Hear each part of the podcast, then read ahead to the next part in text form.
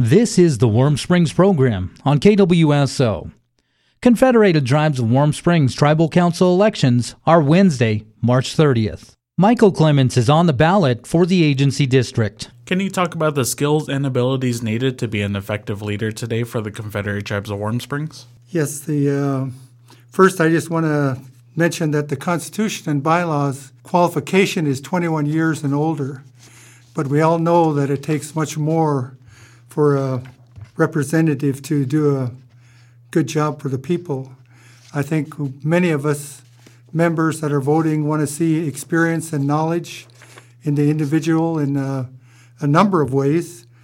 I think when we look at today's world, people want somebody that knows something about the people themselves because we're three confederated tribes and also a knowledge of the community and its ongoing. I think they also want to have individuals serve that know something about the customs and traditions and values of life of all the people that live here with the three tribes together.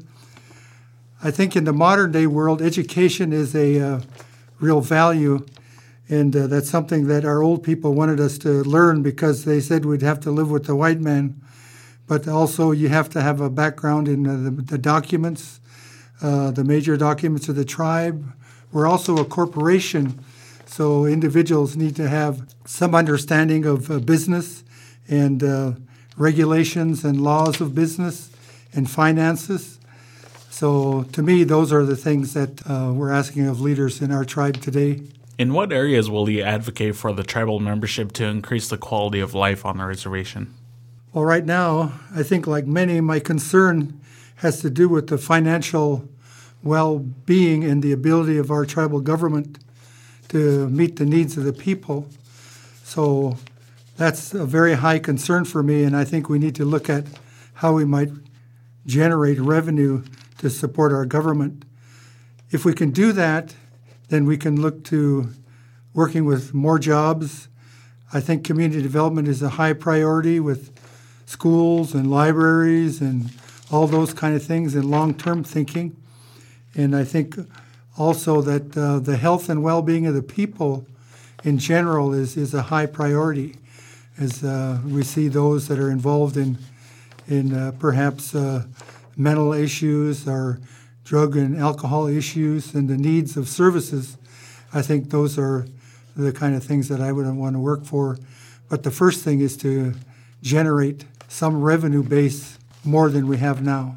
Is there anything else you'd like the community members to know about your interest in serving on tribal council? I've been on the tribal council in the past late 70s and the early 80s. And uh, I believe that the uh, people were working together well then and, and council members.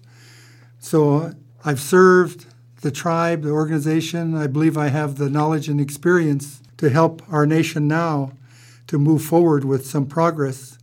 I'm retired, so I can give full time to the to the representation, and once if I'm selected on the table, serve all and uh, work with the people to get our tribe back into a more progressive style of life. So, quality of life is uh, government working with the people and for the people. So that's my that's my thought. That's Mike Clements, who is running for tribal council to represent the agency district. Tribal Council Election Day is Wednesday, March 30th from 8 a.m. to 8 p.m. at the Warm Springs Community Center. I'm Duncan Bruno, reporting for 91.9 FM KWSO.